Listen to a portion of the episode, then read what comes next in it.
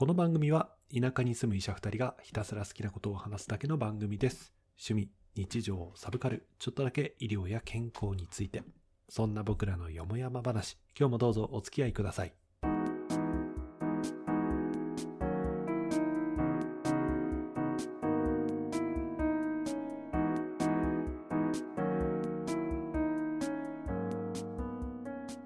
田舎一号のロンです。田舎ドクター2号の監督です。今日もよもやまなことを喋っていきましょう。田舎ドクター1号のロンです。焦ってる、うん。大気いや、なんか最近、最近決まらないね、なんかね。なんかあれなんじゃない？細い血管がダメになってきてんじゃない？ああ、いよいようん生活習慣病ですか。そそっか。ちょっと俺もいよいよお医者さんにかかんないといけないな。う。ほんとほんと。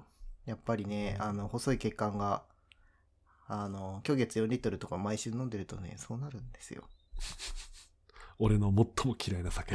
今月本当に。いや、もう最初から脱線するけどさ、いや、この前本当にあの、うん。狂月、まあ嫌いなのは監督も知ってるじゃない。うんうんうん。大学時代に散々ね、んうんその狂月っていうあの香類焼椎をうん。飲まされまくって。記憶を失い、うん。まあ、あんなことやこんなことやたくさんこう、まあ、うん武勇伝があるわけですけうんど、俺はね、2リットルまでしか知らなかったの、存在を。うんうんうんうん。あ、そうなの？そうそうそうそう。で、それのさ、本当あの、4リットル版のその、うん。どでかいやつって、うんうんうん。ある、あるんだっていう衝撃と、うん。もうあの、大学時代のこう嫌な思い出のフラッシュバックがドーンってきて、うんうん。ああ、こんな酒をこの世で買う人がいるとはって、こう、すごいね、思った。なんか虚月飲んでる人いない患者さんで4リットル？あのー、今日月も高いかうら、ん。もうちょっと安いあ、大五郎とか？やつだよね。うんそうそうだ。なんか、ジャイアントとか、あなんかそういうのあ。を、で1週間で溶かすみたいな人はうん。いるよね。この間さ、あの赤霧のさ、パック酒がついに出てたっていうことを初めて言ってさ、へえ。1.8リットル赤霧っていうのがあって、あの、あ、ああ、そっちか。あ、そっかそっかな。になになに俺的にはあの、パックジュースみたいなあの、ちっちゃい大きさのやつの赤霧島っていうえ、でもあのんじゃない ?1.8 があるんだったら。いや、でもさ、日本酒のパックはわかるよ。現役で飲むから。うん焼酎はさ、基本割って飲むからさ、え、でもだって1点、あのあ、まあそうね。だパックジュースサイズだよね。うん180ちっちゃいのがいらないんじゃないってことでしょ。ょそういうこと、そういうこと。飲むなら基本でっかいのがいいんだよな。確かにね。いや、なん赤か、霧か。そううちらの頃って大学の頃って赤霧は高級焼酎だったじゃん。高級っていうか買えなくてさ、たまにスーパーで並んでると絶対買ってコスパいいっつって飲んでた思い出があったんだけど、今パックなんだと思って。結構出回ってるよね。なんか健康に気を使って赤霧にしたらしい。1週間に1本か2本忘れたけど、うんそれまではそれこそ香類だったのが、まあ、オツの方がいいでしょうっつって。そうか。まあそこ、そこもまあ、あの、突っ込みどころはたくさんあるけど、うんこう、健康を意識して行動を変えたっていうところは、うん。素晴らしいよね。いや、本当に、でもね、意識されてるっていうことだから、うんうんうん。いいよ。ね。うん。突っ込みたい気持ちはたくさんあるけど、うんそこはこう、一旦こう、避けといて、うんいや、そうなんすね。え、これ、やっぱ、オツ類の方が健康にいいんですか？みたいなところをこう、聞きに行くのがいいんだろうね、きっとね。めちゃくちゃテンション向こう上がってた。めっちゃちなみになん、なんでなんでお釣りの方が健康にいいの？いや、知らない。でもなんか、どうなんだろう論文俺見たことないけど、こうの方が体に悪そうじゃない？悪酔いもするし。うん、なんかね、うんアルコールの質って、基本論文とかには全く関係ないけど、絶対質の良さ悪さあるよね。あると思うよ。だって工業製品か、あの、食べ物かみたいな俺区分なんだけど、あれ。もはや。それあれじゃん、あの、水拳のさ、うんあの、水拳3とかでさ、うん。あの、酒がなくて戦えないジャッキー・チェンが工業用アルコールをガッてなんで、うんこう水拳で戦い始めるみたいな、そんな感じ何なんだろうね、あれは。まひってないとダメなのかな。うーんすごい。水拳もね、でも存在するんだろう。見たことないけど、ちゃんと。映画しか見たことないね。うん。本当にあるかどうかもちゃんと知らない。まあ、まあ、そんな、あの、アルコールの話から入りましたが、今日もよもやまなことを 喋ってまいりたいと思います。ね、まそうそうそう、よもやまなことってまだ喋ってもいいの？おいいよいいよ。何何？なんか全く関係ないんだけどさ、この間久々にあの、診療支援で診療所行ってきたのね。おお医者したの？医者したの。おおあ、まあそこでそのアルコールの話聞いたんだけど、そしたらさ、うんうん。看護師さんたちに、先生って、あの、星野源に声似てますよねって言われて、えーあの、ついこの間草薙に似てるって言われたのになぜいきなり星野源かと思ってすごいびっくりしたんだけど、どこが？いや、なんかね、そう。で、ちょっと、議論になったの。本当にそうなのかって。なんか患者さんと喋ってる時はそうみたい。へえなんか論とかと喋ってる時は別に何のあれもしてないんだけど、ー。患者さんにうん喋る時ってちょっと丁寧になるじゃない？あ、わかったわかった。何？い俺、患者さんになるから、じゃあちょっと。や、無理でしょ。ちょっと、ちょっと待って、俺は、俺だってね、病気の一つや二つ持ってますからね、そこは。主訴、主訴。主訴、ああ、主訴、最近ですね。はい。あの、最近、肩が凝るんですよ。ああ、肩こるんですか。そうです。はいあの、本当に最近肩こりひどくって、はいはい薬出してほしいんですよ。あお薬欲しいんですね。今まで肩こりでお薬もらったことはあるんですか？いえ、ないです。この段階で星野源かどうかだよね。多分違うんだろうけど。まあ、俺相手だからな。ちょっと難しい。まあ、あーわかる。なんか、患者さん、その、要は仕事モードの時の喋り口と、うん。電話の声みたいな感じでしょ？あるあるあるある、それはある。で、それが星野源に似てるとすれば、うんそれは大変いい声なんで俺しょうね。でもね、一人だけだったらここではネタ出さなかったんだけど、あの、うん。3、4人ぐらい言われたの、そこの看護師さんの。だだから、あ、これ、はワンチャンあるなと思って、ワンチャンあんじゃないの？あちょっとすごいワンチャンと思って、ちょっと星野源の声にしようと思って。っていうことはさ、うんとこのこう仕事モードの時だけ星野源ボイスっていうのをうんうまく活用するとすれば、うんうん。やっぱオンライン診療だよね。そうだね。あと顔は出さない。そうそうそうそう、うんあの星野源の写真をこうバンってこう入れといてて。それでこう仕事するとで匿名でね匿名でだったらね、めうん。客が集まるかめっちゃもしれない。指名指指名来ると名作るそれ声で、声で客を取るみたいな。これって何ですか ?VTuber っていうんですか？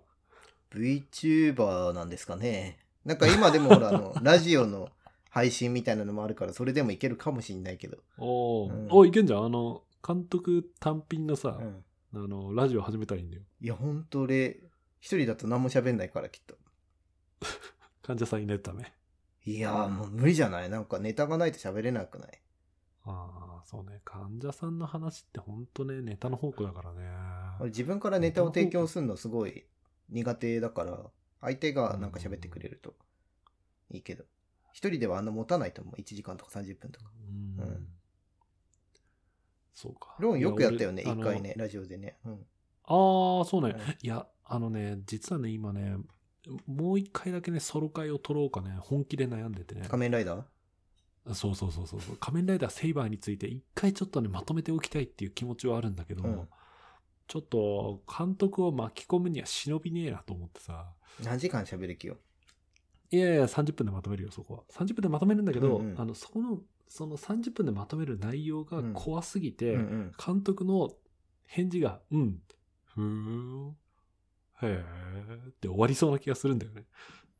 ま 可能性はあるよね。多分それね。そう。そうなんかそこ、うんそこの自己満足に巻き込みたくないなっていう配慮ぐらいは俺もできるわけよ一応ね。あ、なるほど。そうそうそうちょっとあのこんなあの野に放たれた人間ですがこう人間の気持ちをちょっとだけ分かる時もあるわけですよ、んまあ、うん、っていうそうそうそう。っていうのでソロ会を取ろうかどうしようかなってこう悩んでるんだけどどう思う？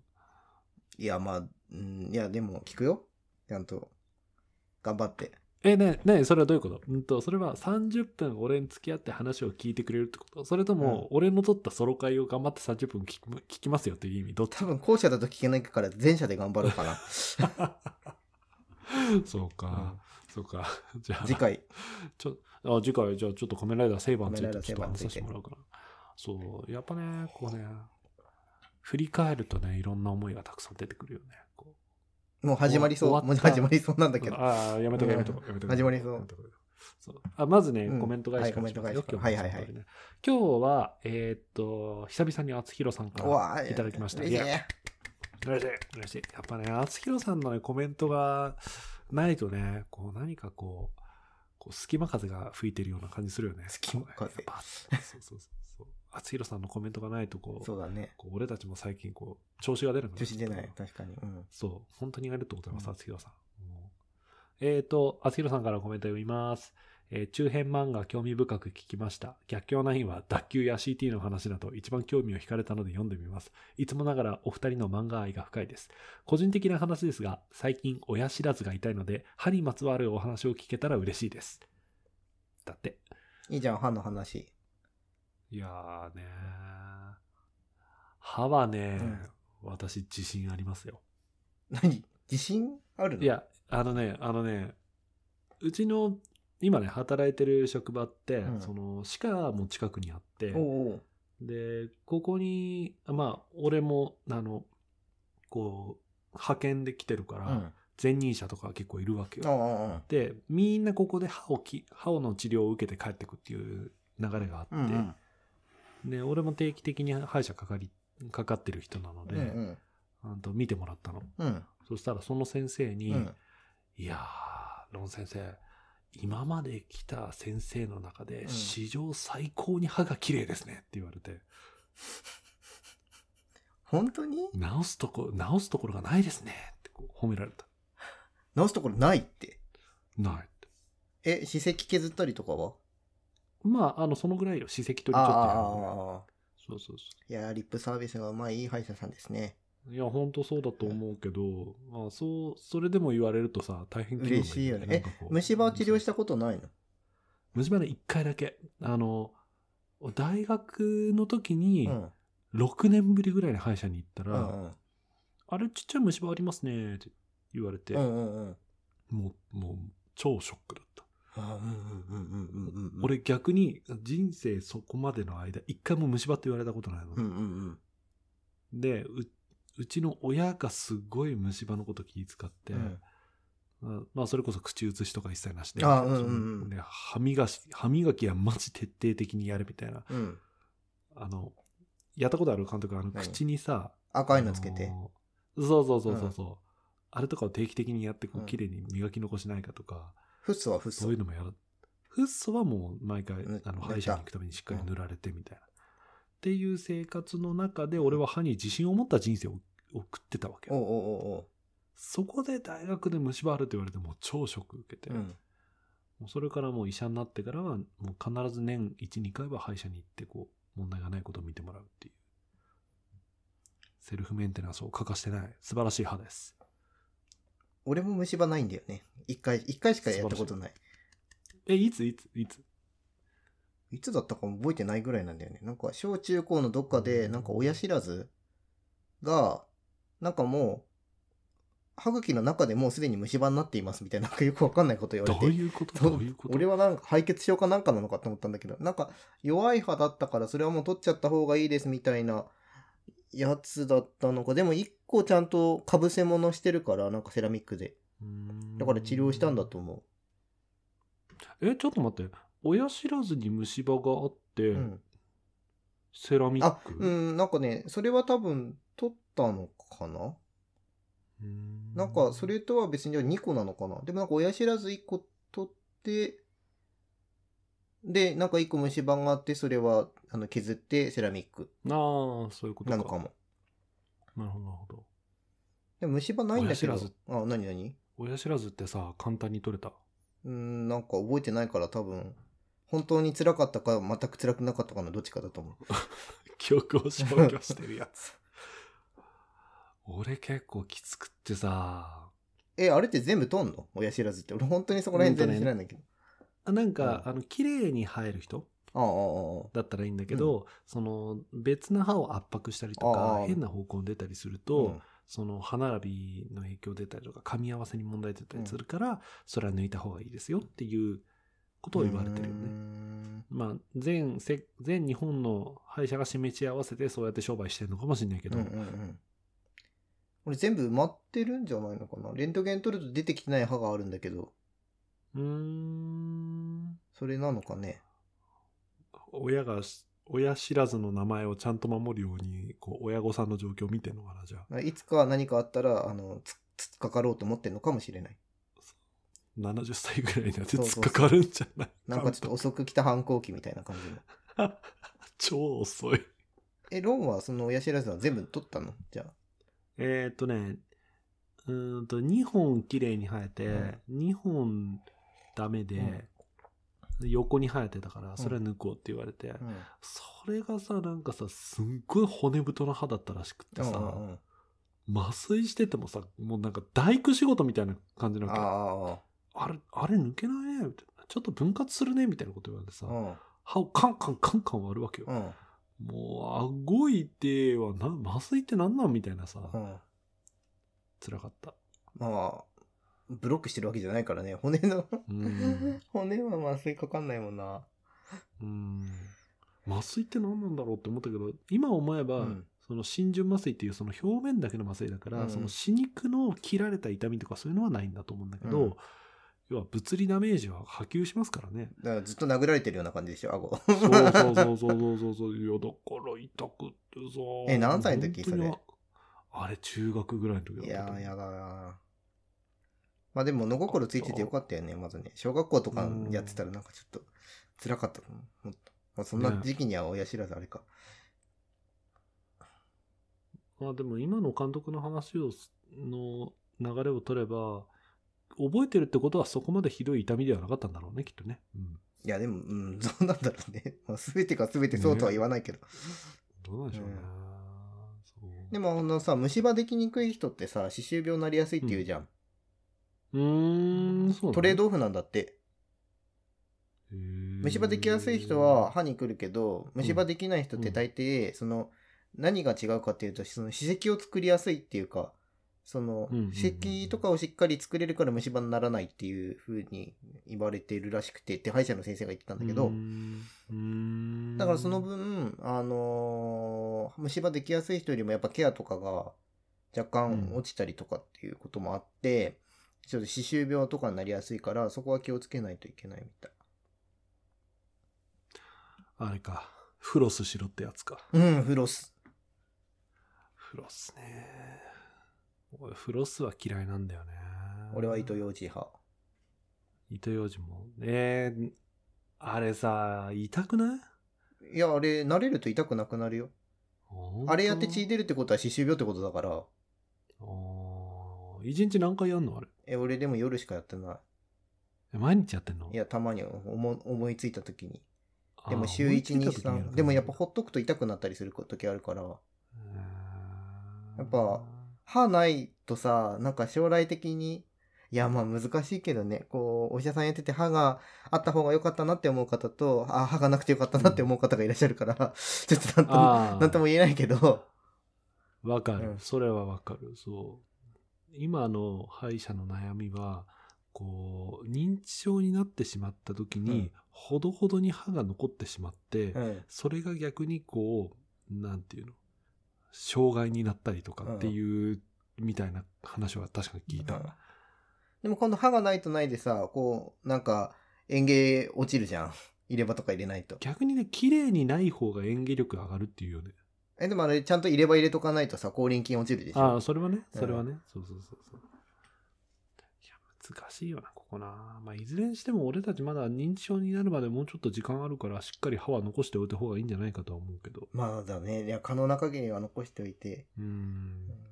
あここら辺がさ、そのさ、あの、血圧とかコレステロールとかと一緒でさ、これをやったら間違いなく虫歯が予防できるとか、歯周病ができないとかっていうのって、俺多分ね、エビデンスレベルが低いんだと思うんだよね、まだ。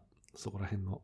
だから、うんあの、フロスをしろっていうところもあれば、フロスはほど、ほどでいいよっていうところもいれば、子供にだってフロスした方がいいよみたいなところもいて、俺まだフロスほどほど聞いたことがない。あ本当あちょっと調べてみよう。フロス、うんフロスしないで歯磨きはまずちゃんとやろうっていう先生もいるわけよ。歯磨きレベルが高いからじゃないの？ここら辺がさ、なんかさ、まあ、フモフロス苦手派の俺としては、うんここう指導を一括してほしいわけよね。いや、まあでも行、く歯医者行く歯医者で違うわけよ、そこら辺の言い方が。あ、まあね。うん。そうそうそう。あ今話してて思ったけど、これってあれだよな、こう、患者さんのって結局こんこういう気持ちなんだろうね。ご飯食べてもいいっていう糖尿病の人そうそうご飯は絶対食うなっていう人みたいな。ね うえ、ねえ。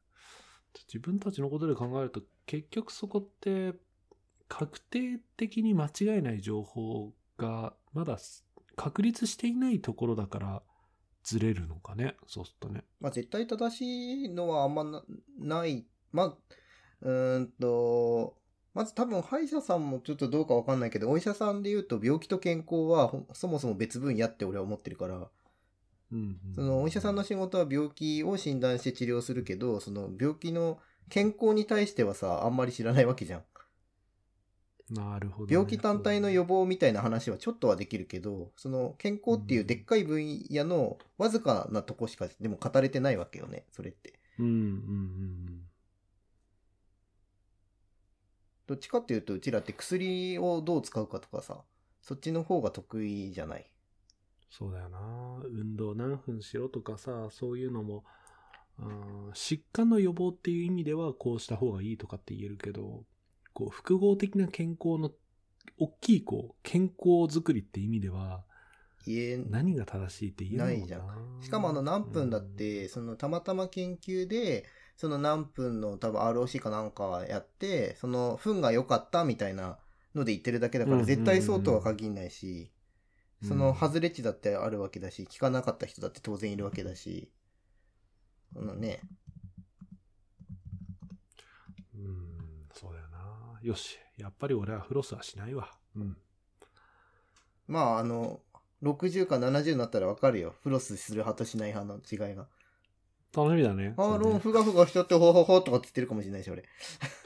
監督の方がなんかフロスしすぎてさ、うん歯がさ、すげえこうす、あの削れて鋭くなってさ、こう、あの全部、全部の歯がドラキュラみたいになってるかもしれないそれ。攻撃力があるじゃん。じ自分の死肉がまずダメージプラス食らうから46ぐらいの。はい、ということで、あの、厚弘さんコメントありがとこうんございました。なんでいいのかな？はって。えーちょっと待って、厚弘さん的にはなんだっけ？あ、そう、親知らずが痛いって話だったんだもんね。ごめんね。そっか。まあね、そうそうそうそう。とりあえずね、うん。あの、ロキソニンには注意してくださいねっていう話だけね。飲みすぎるとね、ちょっとね、あれだから。いや、そうね。若いから大丈夫ここら。辺もな、なんかな、だから、いや、いろいろ言いたいところはあるんだけど、ロキソ最近俺ロキソニン反対派だから結構。ああああ、ああ。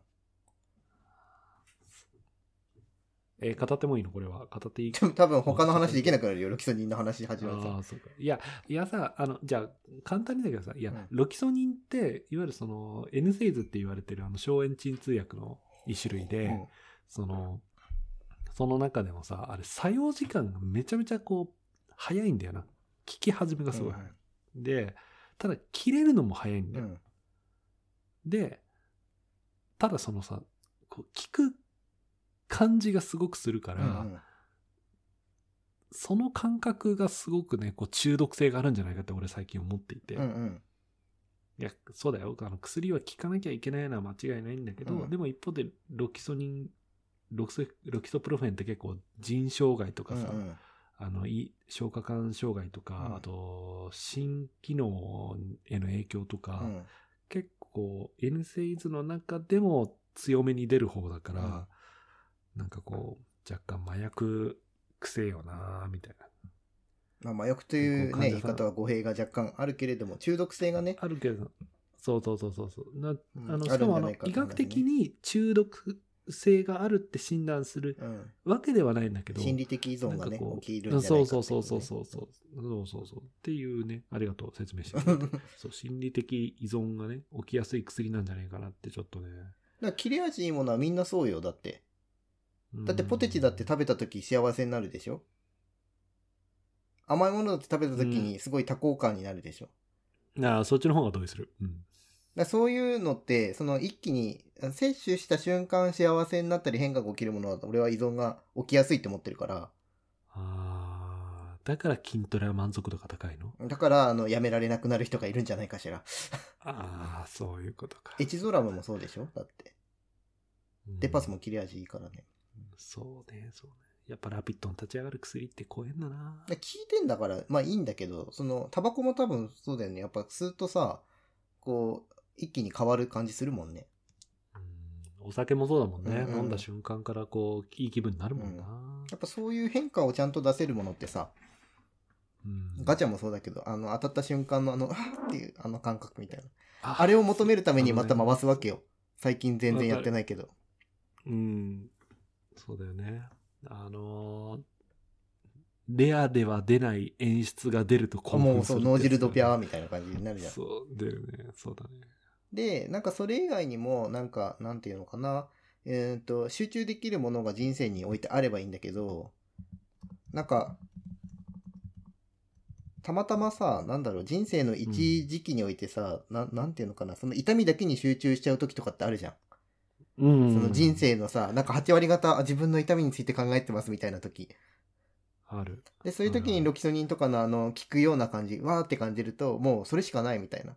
もう俺の人生はロキソニンだみたいな感じになってんじゃないかなって、俺は理解しているけど。なんか新興宗教にはまる時の感触みたいな感じもするね、それね。だから、やっぱ一番最初にそういう変化を出してんじゃないのかな。その、本当にやっぱみんな最初救われたって思うんじゃないかな。あ、答えがここにあったみたいなのを演出して出してるんじゃないかな。どうなんでしょう。ここら辺ね、あの、俺新興宗教の内部にこう侵入したことがないのでわかんないんですけど。俺の友達、なんか、入っちゃったよね、一回ね、間違ってね。え？え？あったっけ？うん、なんかね、いや、なんかね、別に宗教入りたくて入ったわけじゃないんだけど、なんか、うん。ナンパして引っ掛けた女の子が新興宗教の人で、多分勧誘を目的にナンパ待ちしてて、あっていう話はあった。ーあれ、どう、どうなったの？その人。いや、ちゃんとその、大会するっていう手段はないんだけど、ネットでそういう同じような被害の人がいるから、そのうん。大会したんだけど、大会するっていう手続き、一応、まあ、あの、取ったんだけど、なんかやっぱ結局そのうん入る時にはもう正常な判断をできるような、その要素はかなり奪われてた。うーん。すごいなんか狡猾だなって思った。やっぱうまいなだからなんかね、その、うん、そういう状況を作っちゃうんだよね。うんうんうんうんうん。そうだよなフィッシング詐欺とかもそうだもんね。うん冷静に見ればわかるのね。やっぱ冷静さをいかに奪うかっていうところだから、うんなんか冷静になればそんなの引っかかんないじゃん。いや、その冷静になるのが難しいんですよっていう世界だと思う。うんうんうんうんうんうん。これね、外来でも使えるね。こう、相手を冷静にさせずに、こう、あの、この薬を飲めばあなたの悩みは解決しますよって言って、こう、高い薬を飲ませてね。こうね。まあね、物理的にできるんですよ、それは。あんまり使わないようにしてるけど。うん。いや、監督とかできそうだな俺た、俺、俺の話術では多分そこまではできない。無意識にしてる、無意識にしてる。絶対無意識にしてる。みんなも飲んでるよとかっていうのもそれだし、あー。これ飲まないとやっぱり心配なんですよもそれだし、かあれだね、行動経済学的な感じだね。なちにも近いけどね。結局うん、構造的には、うーんと、これをやらないと不都合が起きるよっていう構造が入っちゃうと、うんうんうん全部、その、なんていうの？誘導、誘導系。うん。うんうんうんうんうんうん。いやー。ああ、本当あれだね、監督の言う通り、本編に行けなくなるね。これ結構深い。ロキソニンはだから深いんですよ。いや、でもいい薬なんで、うん本当に。絶対、ね、捻挫とかの時は飲んだ方がいいよ。。そうそうそう。使いどころを分かりながら使うんだったらね、いい薬だとは思うんだよでもな。多分ね、そんなこと言ったらきっとタバコだって麻薬だってそうなんだろうねって思うよね。まあね、うんだから辛い時にタバコで救われたとかって人もいるもんね、やっぱね。うんだって本来麻薬とかだってあの手術前のさなんかとかやうんインカ帝国とかではそんな時に使ってたとかっつうんでしょ、いや、あんなこと言ったら緩和ケアなんか麻薬なくなったら大変大変だしね、ですようん使いどころですよねやっぱな、ほんと使いどころなんだな。はい。皆さんもロキソニンは本当に気をつけて使ってくださいという。うん。厚弘さんはきっとね使いすぎないと思うけどっていうね。ああ、厚弘さんは大丈夫でしょう、そこら辺。わかんない。厚弘さんがロキソニン中毒になってたら、その時は止めにかかろう、その時はね。あの、ゲストでお呼びする。ゲゲストでお呼びして、公公開外来みたいな。診断してないから多分大丈夫なはず。健康相談で泊まれるはず。健康相談で、そうね。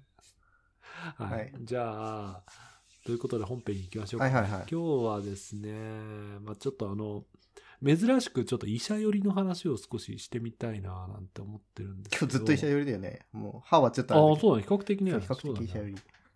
うん。星野源ぐらいだよ。あの、医者から離れてる。俺がやっぱブレてないってことですよ。つまり。あ、さすがです。俺がブレてないんですよ監督さん。監督さん。はい。クソリップクソリップ。あはいはい。自自分で言わなきゃいいな、そういう。はい。そうそう、あのね、そう、今日はね、あの、医者の資格についてちょっと話していきたいななんて思ってるんですよ。うんうん。まあ、なんでかっていうと、うんあの、私がですね、あの、最近、あの試験に無事通りましておおめでう。とあざっす、おめでとうでございます。う。認定医。そう、うんとね、プライマリーケアうん連合学会のやってるプライマリーケア認定医っていうのにうん。合格したんですよ。おおこれで、私はプライマリーケア認定でございます。一般の方々からすると何のこっちゃって感じだよね。いや、そこなのよ、そこ。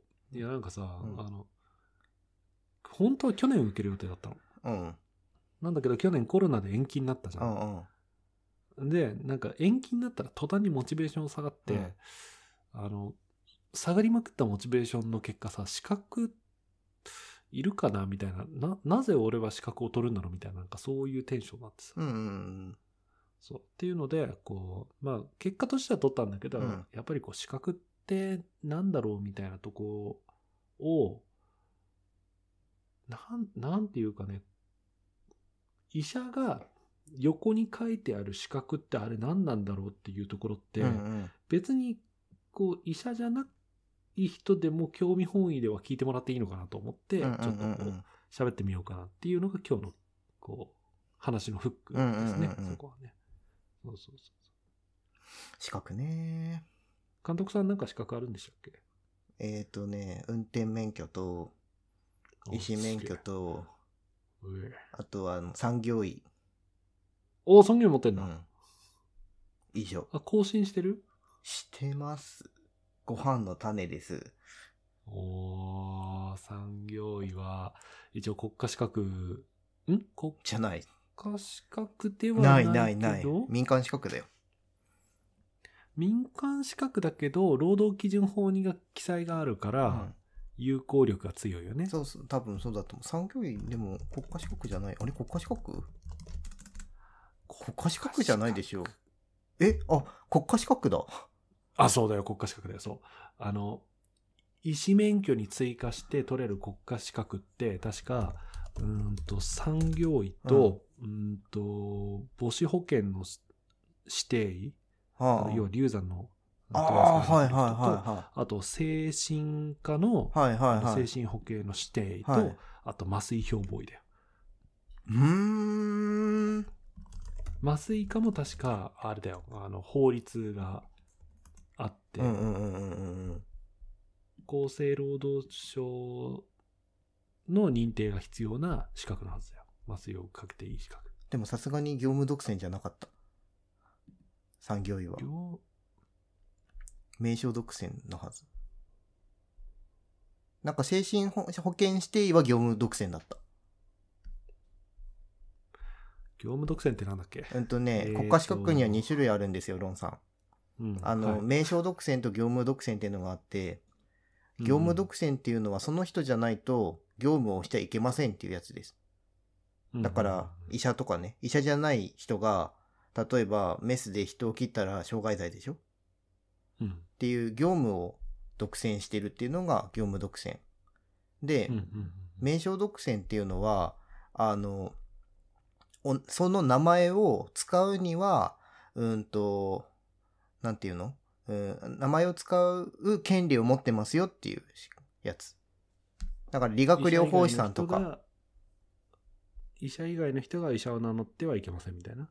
あーんと、医者で言うと、まあ、そもそも医者で言うと、医者以外の人が医者を名乗ってもいけないし、えっ、と、医者以外の人が医療行為をしてもダメじゃん。うん、でも、理学療法士さんとかも実は、あの、えっ、と、国家資格ではあるんだけど、その、うん理学療法士さんのお仕事って理学療法士さんじゃなくてもできるよね。リハビリ業務独占ではな、ないい。そう。でも、名称、うんに私は理学療法士さんですって、そこら辺のおじちゃんとかが名乗ってたら、それはダメだよっていうことになってるってわけ。うんうんうんそれが、あの、名称独占と業務独占の違いですね。え、で、産業医は？産業医どっちなんだっけ？と思って。産業医はね、国家資格ってのは書いてんだけど、でも産業医資格がないと産業医の仕事しちゃいけないわけだから、うんうん。これ業務独占だよね、きっとね。多分、でもごめん、ちょっと、あの、きっとそうとしか言えない。申し訳ない。あそうだね。あの、正しいことは発信しないといけないですから。そうそうそちょっと自信はないけど、あ、でもなんか、えー、そうなんだ。そうそう、何そういう資格があるっていうね、ことなんですよっていう。だから、う。そう。俺は持ってんのはそんぐらい。俺はね、うん、とね、自転車、あ自動、自転車免許じゃない。自動車免許でしょ、うん医師免許でしょ、うんえーっとね、産業医持ってないんだよな。うーんと、臨床研修の指導医持ってるでしょ？あれって、民間資格？ああれは、うーんと、民間資格なんだけど、うん。うんとバックが、うんと、厚生労働省。うんうんうんうんうん。だ厚生労働省が、あのこういったプログラムを、あの、やる勉強した人言ってね初期研修の指導をしていいですよっていうのを資格として与えてるっていうのだから、一応書ける。俺も持ってるわ、それで。、お、本当、うんお、よかったじゃん。資格増えたじゃん。食えたわ。やった。で、あと、プライマリーケアのその認定医でしょ、うん。そんなもんかな。増えたじゃん、資格、認定医が。やった。そう。いや、でもさ、今、まあ、ちょろちょろっと話は出てたけど、その資格を考えるときって、やっぱそのさ、国家資格とかさ、民間資格とかっていうのをさ、うん全然、まあ、この年になって分かってなかったなってこう思ったんだよね。うーん。なんだっけ？えっ、と、こ資格というのは、うん。えっ、と、3つに分類されるんでしょ？確か。えっ、と、国家資格と、うん民間資格と、うんうんなんだっけ？あと、交渉資格だっけ？なんだっけ？交渉資格はでも俺知らない。なんか、い通称みたいなこと？うーんとね、うーんとね、うーんとね、ちょっと待って。ここれこそちゃんと嘘言っちゃいけねえから、俺この前にウィキペディアでちゃんと調べたんだよ。でも、ソースウィキかよ、みたいな感じだよね。いや、ウィキペディアバカにしちゃいけませんよ。あ、資格条件だ、資格条件間違えた。ん？ん？あ、違う。国家資格と、うんうん。公的資格とうんうん民間資格。ああ、なるほど、あなるほど。そうそうそう。うん国家資格は、その、うんと、業務独占とかうん名称独占ができる、うんその国が制度で決まってる資格。うんうん。で、えっと、公的資格っていうのは、国じゃないけど、商工会議所とか省庁があの認定している検定試験。うんうんあの臨床心理士とか、うんうん。あの、フグ調理師とか。でももう臨床心理士も国家資格になったからね。ああ、そうか。そう、しんえっと、公認心理士になったから。商工会議所が認定してるうん。やつとか、そんな感じかな。うんで、あとは、残りは民間資格と。うんうん。で、トエイックとか、うん。あそこら辺も、う。うんーんと民間資うん格。うん。で、そこに、学会の認定とか、うんあー専門医とかも入ってくるわけだ。まあそうなんだよね。そこなんだよね。認定医とか専門医って。うん。民間資格なんだよね。この前ね、うんと、とある、その防災や、防災ってあの、災害から守ると、うんうん。その防災やってる人と話をしたことがあって、あの、その人はその、私は資格がなかったから、その防災士の資格を取ったりとかいろいろうん。やったんです、みたいなことを言ってて、いや、俺、俺、本当に医師免許しか資格ないっすわ、みたいなことを返したらさ、何言ってんすかって、それが最強なの、なんで分かってないんですかみたいなことをいや本当だよ怒られてしまいました。なんかさ、ねこう、うん、そん、本当だよ。マジ SSR だから、医師免許本当に。そうそう、本当にね、医師免許な、まあ今冷静に考えると、多分、俺のテンション的には、ああ、なんか並べるもの医師免許とかしか書いてなくてすいませんみたいなテンションで喋ったんだけど、うんうん多分あの、聞く人うんが聞けば、いや、すいませんね。医師免許。医師免許持ってるんですよ。いや、すいません。それが持ってなくて、みたいな。そういう、いや、すいませんでした、みたいな。で、そう、聞こえちゃうんだよな。医師免許って、やっぱそのぐらいの重さがあるんだよな。なんか考えると。本当なんか例えがうまく、こう、なんていうの、その、波風の立たない例えが全く思い浮かばないぐらい強い。と思うんそうなんだよな。そうそうそうそうそう。いや、どうしてもさ、こう、同業者の、その、要は医師、医者同士で話してるとさ、うんうんその資格を持ってる前提で話すじゃん。だからもうそれは当たり前みたいなこうテンションで喋ってるけど、やっぱりこう医師免許を持ってるっていうのは、破壊力が断然違うんだよな。その許されてる業務内容とか、うんうんその、それによって、その保険関係の点数をどれだけ引き出して、どれだけこうお金を回せるかとか。全然違う。ね、そこに、そこら辺をね、なんかね、うんだって求人サイト見たらわかんじゃん、医師のさ。医師の求人サイトの年収とのさ、書き方と普通のさ、あの求人サイトの年収を比べてみーやっていう話ですよ。仕事、バイト探しはインディード的なそういうやつ。うんうんうん。医者は M3 とかになっちゃうけど、みたいな。ああ、そうですだから普通の一般のところの求人と見てる感覚と、やっぱり医者の求人見てる感覚も全然変わっちゃうから、やっぱその差は資格じゃん。だって、ねそう、医師免許の資そう格だよね。そうそう。医師免許を持ってるから欲しいみたいな。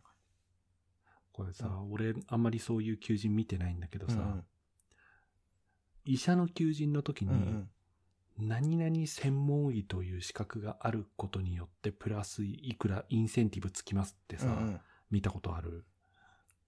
インセンティブは見てないけど、なんかもうそもそもこの専門医をこの値段で取りますは見たことある。うん。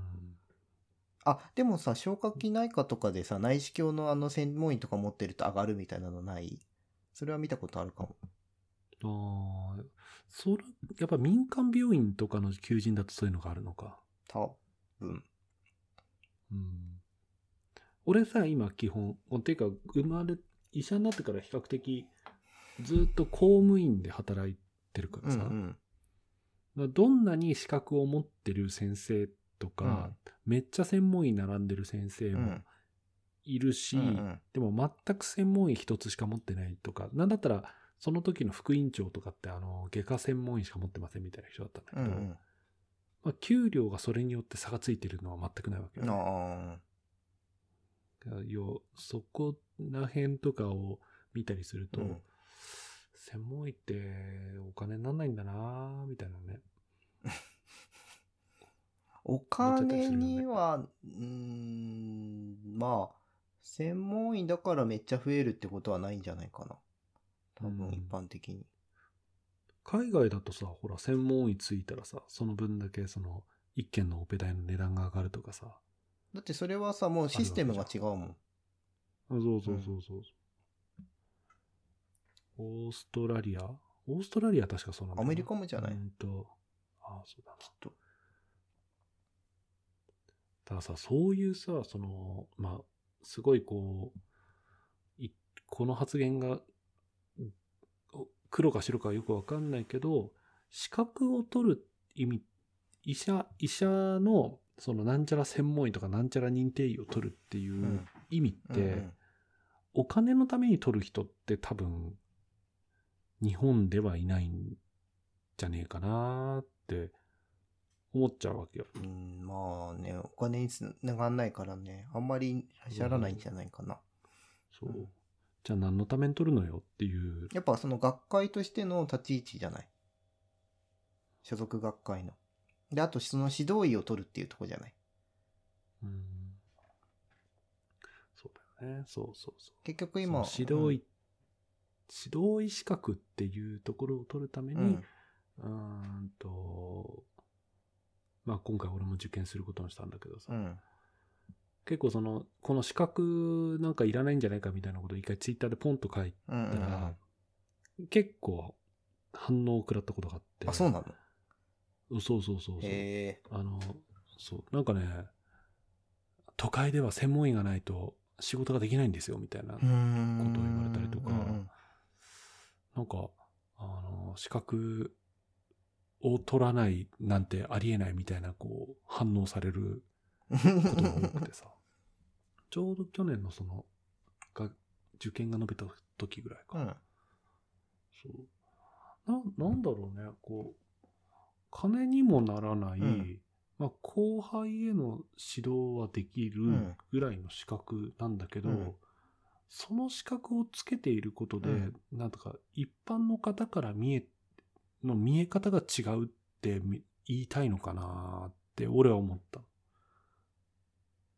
うーん、そっちなのかね。ライオン、ライオンうんのふさふさみたいな。うーん。え、ローン空手やってたじゃん。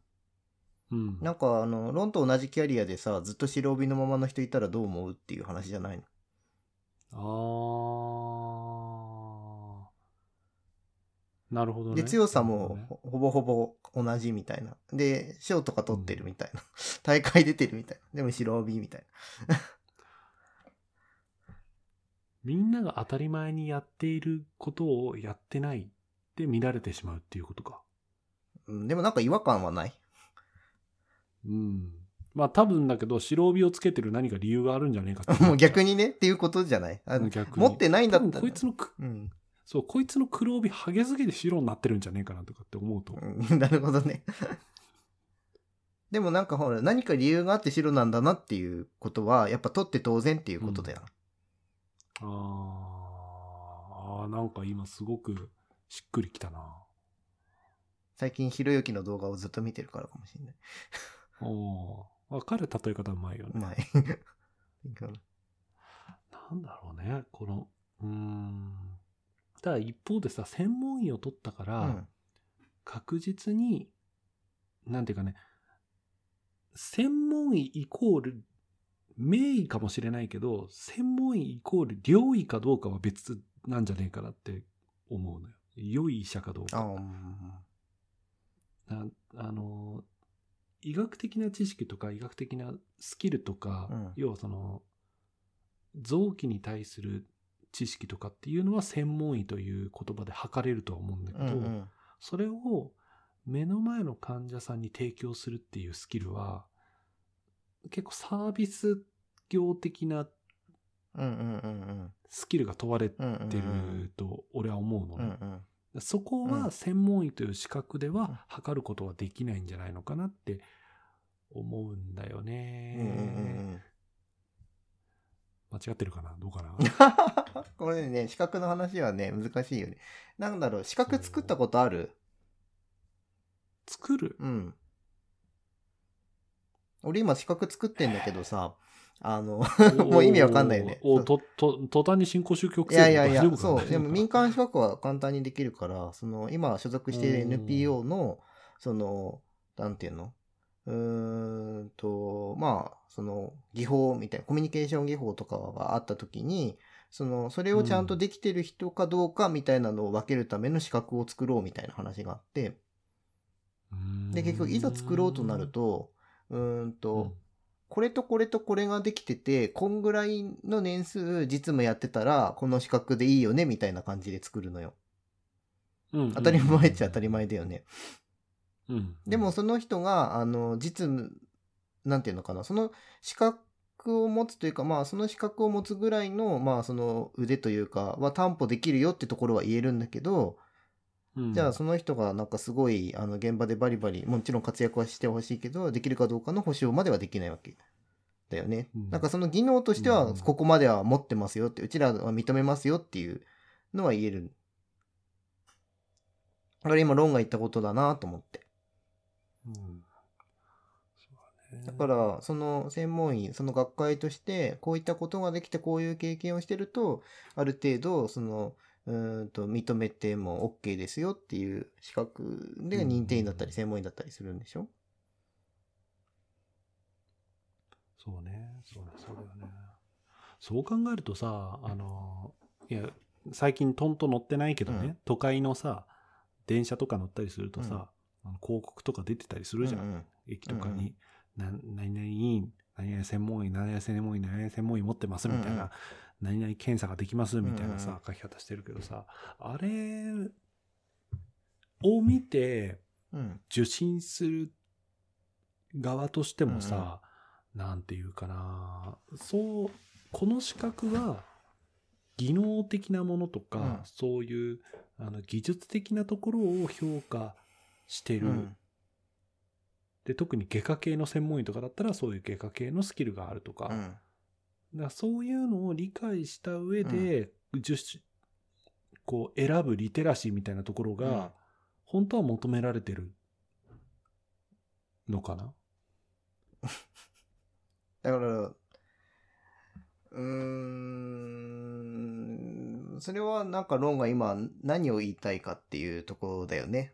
多分ね。ああそうそう。いやまあ多分。まあ端的に言うとさ、そのあーとあそこの先生は専門医をたくさん持ってるから、うんうん。素晴らしい先生だから行こうみたいな選び方うんをしてほしくないわってけよ。ことだよね、と思って。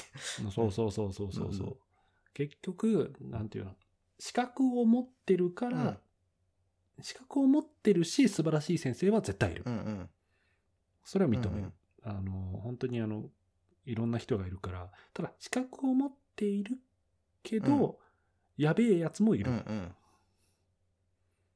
その資格のあるなしだけうん。で、良医かどうかはわからないよねっていうところを、うん。あの今回俺自分資格取るときにすごいこう、思ったんですよ。うんうんうんだから自分資格取るんだったら、うん。その資格を取った分だけ、うん。なんていうかな、こう目の前の皆さんにより良いものを提供できるようにならないといけないな、みたいな、こうね、結構ね、気合を1年かけて作り込んで、こう、今回受験して合格したわけですよ。うーん。そうそうそうそう。っていう、えー、っと、これ何言おうと思ってたんだっけ？多分瞑想してるんだろうなっていうことはなんか分かった。え、ロンは患者さんのためにめ資格を取ったの？かん、いや、な、あー なんかね、そういう、うんこう、あんと、資格自体は、その自分が後輩を指導するための指導医資格を埋めるためのもの。だった。なんだけど、こう、いろいろ資格ってなんだろうとかっていろいろ考えた結果、うその資格を取ったっうん。ていう、資格を取ったっていう意味を考えたときに、患者さんたちがこの資格うん。を見てうん俺のことを選ぶかもしれないから、うん。まあ、その資格をを見て選んでもらった以上、うん自分はこうあいつ資格だけだったなみたいなことじゃなくて、うんちゃんといいもの提供できるようにしようみたいなことまでうん思ったっていう話をしたかった。ああ、なるほどね。なるほどね。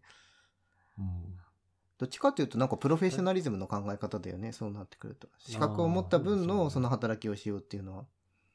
うんうんでもまあ論としてはさ、やっぱシンプルにその後輩指導のために取ったっていうのがやっぱりシンプルなところなんだなと思ってて。なんかそれ以上にその周りからどう見えるかっていうのはまた別の話だよなって俺は思ったけどね。あまあ確かにな、そこそこ絡めたから俺の中でなんかしっちゃかめっちゃかになっちゃったのかだって、あの、ロンがサングラスしたからっつってさ、なんかロンは自分が好きでサングラスしてて、あの、医者なのに診療中にサングラスしてるやつは、はけしからんっていう人もいるし、なんか、お粋だねっていう人もいるし、みたいなもんでしょ。うんうんうん。逆に先生なんか目でも悪くしたんですか？そうそうそうそうそう心配する心配する人もいるだろうし。うんいやーほんとね いいつもの監督と相談こう話してる感じの収録になっちゃったけどこれ伝わるかな？大丈夫かな？公開、公開。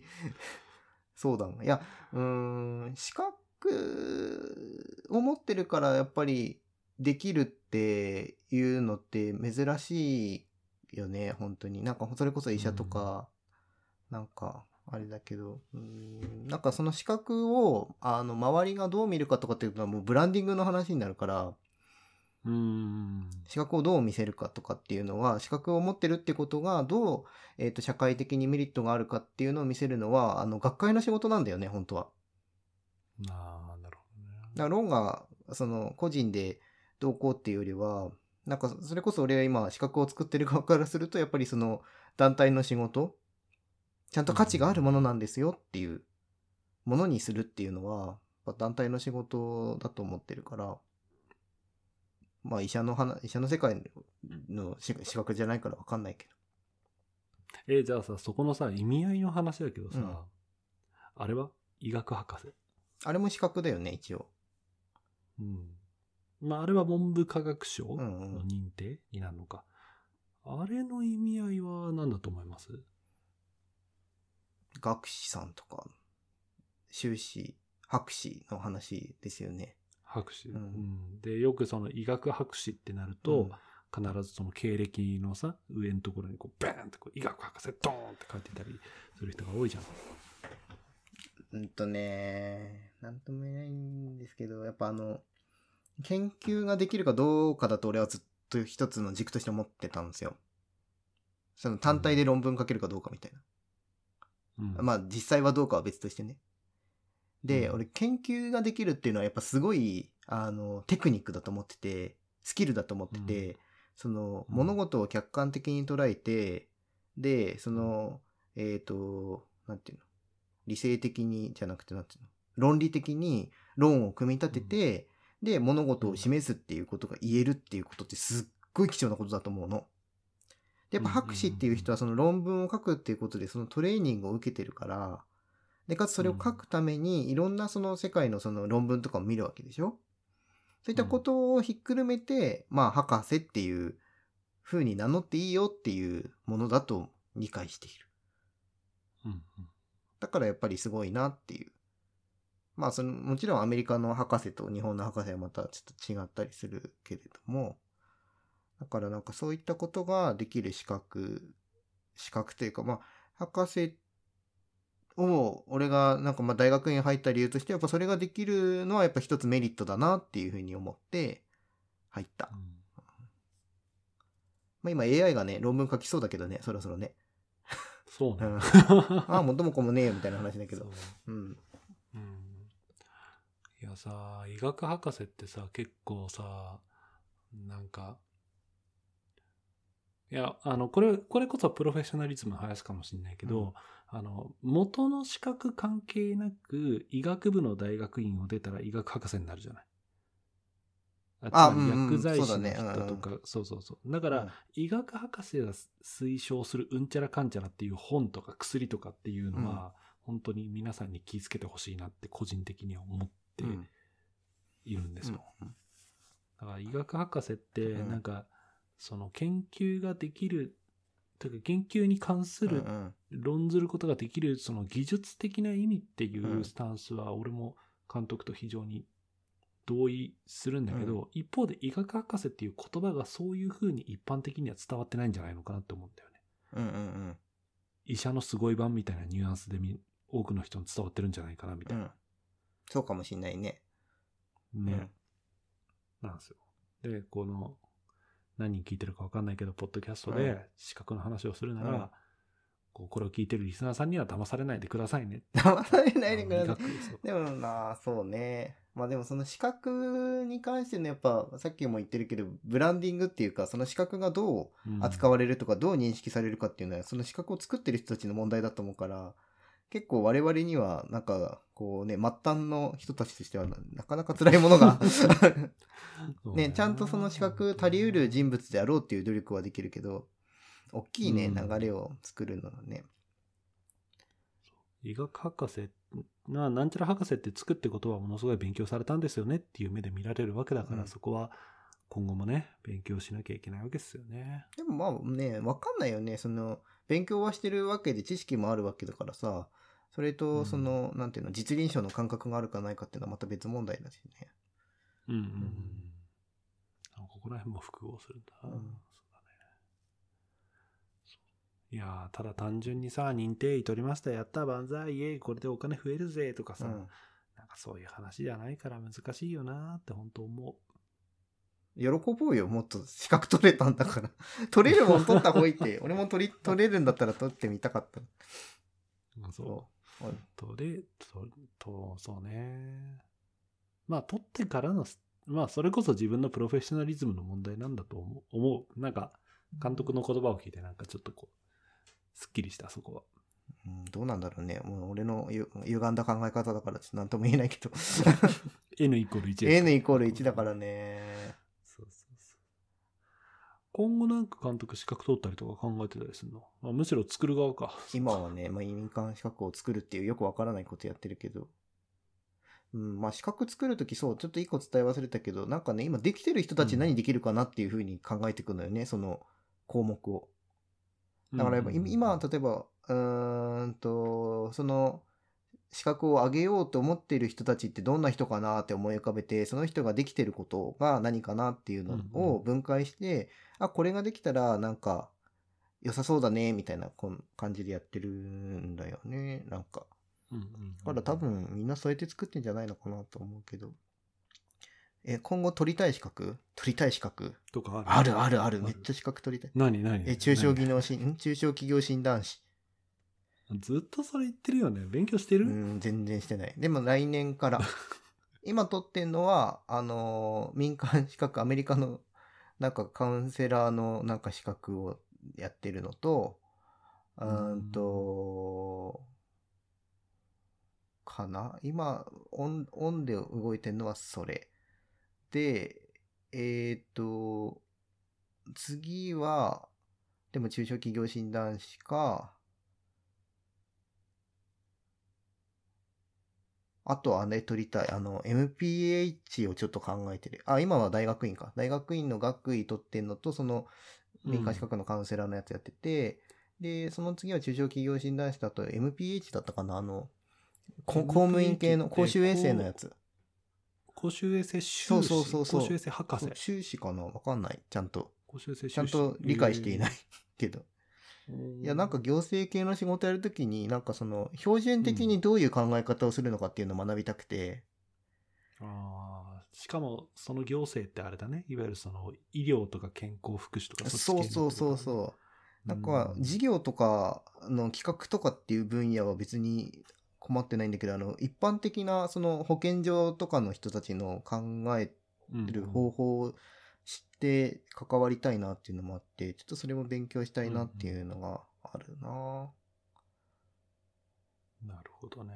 そう、なんかね、あとね、やっぱ、最近、あの、近辺で知財関係の資格を取ってる人がどんどん増えてるから、特許とかう。ん。それはちょっと気にはなっているけど。そう、民間資格ってさ、俺すごい、なんだろう、権限がないものが多いから、その業務独占じゃもちろんないから、あの、うんうんうん。やっぱりそんな、あと、究極取っても取んなくても変わんなくて、なんか自分がやったことのうん。マイルストーンみたいな意味で取るもんだと思ってたんだけど、あの、知財アナリストっていう資格があって、うん。うん。うん。あの、マジで最強の民間資格の一個だと思うんだけど、その、国家資格ではなく、あの、持ってると、うん。うん。それこそその資格とかを作る人たちの専門家が作ってる資格だから、あの民間資格なのに、あの権限がめちゃくちゃあんのよ。あ、そう、そういう風にブランディングしてるから、この資格を持ってる人はこれとこれとこれができますみたいなのをいっぱい用意してたり、あの、うん本当にそういう人たちの情報交換に入れるとか、あで、うん今、実際にそれを持ってると、年収5 500から700ぐらいの、あの、うん。仕事に就ける。へえ。ポンって。そんなのがあるんだ。うん、すごい。え、で、それ、監督、監督はそれを取るの？いや、無理。あの、しあの内容聞いたけど、マジむずい。本当にきつい。なんだろそうか。う。2週間で論文1本書いてくださいみたいな、なんかいいオーラを感じる。あの、業務量は。は すっごい無理。あれ、無理。それは大変だね。でもなんか民間資格って思ってたけど、なんかそういう資格もあるんだなとか思ったり、やっぱ、ブランディングっていうか、その資格をどう、その作った人たちが運用していったり、そのどういう人になってほしいかとかっていうのをしっかり考えるのは大事なんだなって思った。うんうんうんうんうんうん。資格の意味だね、ほんとね。強い。それこそね。ちなみにね、俺はね、あの、産業医をね、実は取ってないから産業医取りたいなとは思ってるのと、あと、これから自分が、その、どうやって、こう、自分のやりたいことをやっていくかっていう意味では、その、MBA ああ、うん。いいんじゃない？とかの、うん、なんか勉強はしてみたいなとか思うのと、あともう完全にその趣味の資格だけど、うんあのね、コーヒーのね、資格を取りたいなってちょっとね、ああ、あるよね。前からうっすら思ってる、うんそうそうそう。コーヒーインストラクターってやつ。うんうんうんでもまあうん。いい、じゃん。なんかあの、お医者さんの紹介のところに資格でさ、コーヒーインストラクターとかとかって。そうそうそう。そ それはそれで面白そうな気がするけどね。まあ MBA をまあまあ、はねなんかあの、ロンが欲してるものを得れるかどうかはまた別。うんって感まだね、ふわっとしてるそこは。うんもう絶対、あの、監督みたいに絶対取ろうとかそういうのじゃなくて、うんなんかそういう、なんか俺の学びたいことが結構 MBA にオーバーラップしてるな、興味あるな、みたいな、そんなぐらいだよ。でもまあ一回本読んでみればいいんじゃない ?MBA のいっぱい出てるんだから。ね。うん。そうそう。最近ね、そう、Amazon のアンリミテッドとかにちょっと落ちてるから、うんうん。ちょいっとずつ読んでみてるとこ、それは。なんかね、イメージ、MBA はね、やっぱ大企業のマネジメントっていうイメージで、うんうんなんかうちらどうしても中小じゃん、診療所とか関わるところが。まあね、まあね。そうなってくるとね、うんなんか、もちろん役に立つんだけど、もちろん役に立つししてて損はないんだけど、規模的に中小企業診断士がぴったりだなっていうのがあって、俺はそっちだったの。なるほどね。あと日本の国家資格っていう。ところ。まあ、今後、監督さんがどんな資格を挑みに行くのかは、お金もかかるしね。いやまあ時間もかかるしね。かかる。そこ、そこをどう考えるかですけど、ぜひ頑張っていただければと思いいや、ます。でもロンさんはね、あと次は専門医ですか？それとも指導いけるんですか？あ、ていうか指導、あのね、もう指導医いけるから、あの指導医の書類をうんうん。来週まとめて出すと、晴れて指導医かなって感じ。ロンがやりたいことには絶対必要だもんね。ね、そうそうそう。ということで、もうちょっと資格を埋めに行って、えー履歴書を分厚くしたいと思います。もう十分実績あるんだから、絶対必要だと。ねえ。まあまあまあまあ、かけ、なんかね、難しいよね、ここもね。うん新聞記事とか、なんかそういうのを履歴書に書いていいんだったら、もうちょっと厚みが出るんだけどね。ああ、うん。まあ実績になるね、その事業とか業務と、そうじゃないんだってあるからね。あくまでメディアの記事だけだとね。そうメディアはね、実績にならないんですよポ。ートフォリオみたいな、こう、自分のこう、うん作品集みたいな感じでは出せるけど、うん。履歴書って言われるとちょっと違うよね。ねやっぱ学会とか雑誌とか、うんうん残るものそうだよねはい。ということで、まあ、資格についてつらつらと話しましたけど、まあ結局、まあ言いたいこととしては、まあ専門医と医学博士っていう言葉だけに踊らされないでくださいねっていう、あの、メッセージ。そこだよね、結局言いたかったのってね。資格って言われたから、最初何なんだろうと思ってたけど。そう。いや、あの、こう、広く、こう、正しい医学情報を発信する、こう、ポッドキャストに、こう、これから作り変えていこうかなっていう。嘘で。思ってない、思ってない、嘘嘘、思ってない、思ってないだって。次仮面ライダーでしょ？そう。あの、次回は仮面ライダーセイバーについて熱く。あの、セイバー語ったら、うその、今やってるリバイスっていうのもちょっと、こう、あの、お伝えしてあげる。俺、あの、来年、来年じゃねえや、次回までに AI 組んでくるから頑張って。なんか、いい感じに相槌を打つ AI。それ作ったら、ちょっと俺も話してみたいから、ちょっと。監督 AI と、ね、いいと思う次回お届けしたいと思います。そうだねって。ね。言いそう、言いそう、それ。知らなかったはい。ということで、そろそろエンディングに行きたいと思います。今日も僕らのよもやま話にお付き合いいただきありがとうございました。えー皆様からの温かい感想、お便りを募集しております。Twitter のダイレクトメールとか、コメント欄とか、えーっと、匿名のお便り箱とか、えー何でも構いませんので、ぜひご投稿ください。ツイッターアカウントは、アットマーク、田舎ドクターズです。お待ちしております。ということで、監督さん今日もありがとうございました。ありがとうございました。じゃあ、来週まで監督は AI を組んでくる。本当に組むの？無理でしょ。いいうん言ったからには、お前、外注しろ、外注。いくらかかんだろう。おうおうおうで、分かった。俺は、その監督 AI が答えられないような熱いトークの仮面ライダー会を準備してくるから。じゃあ俺次回別にあの、噛み合ってなくていいってことでしょ、要は。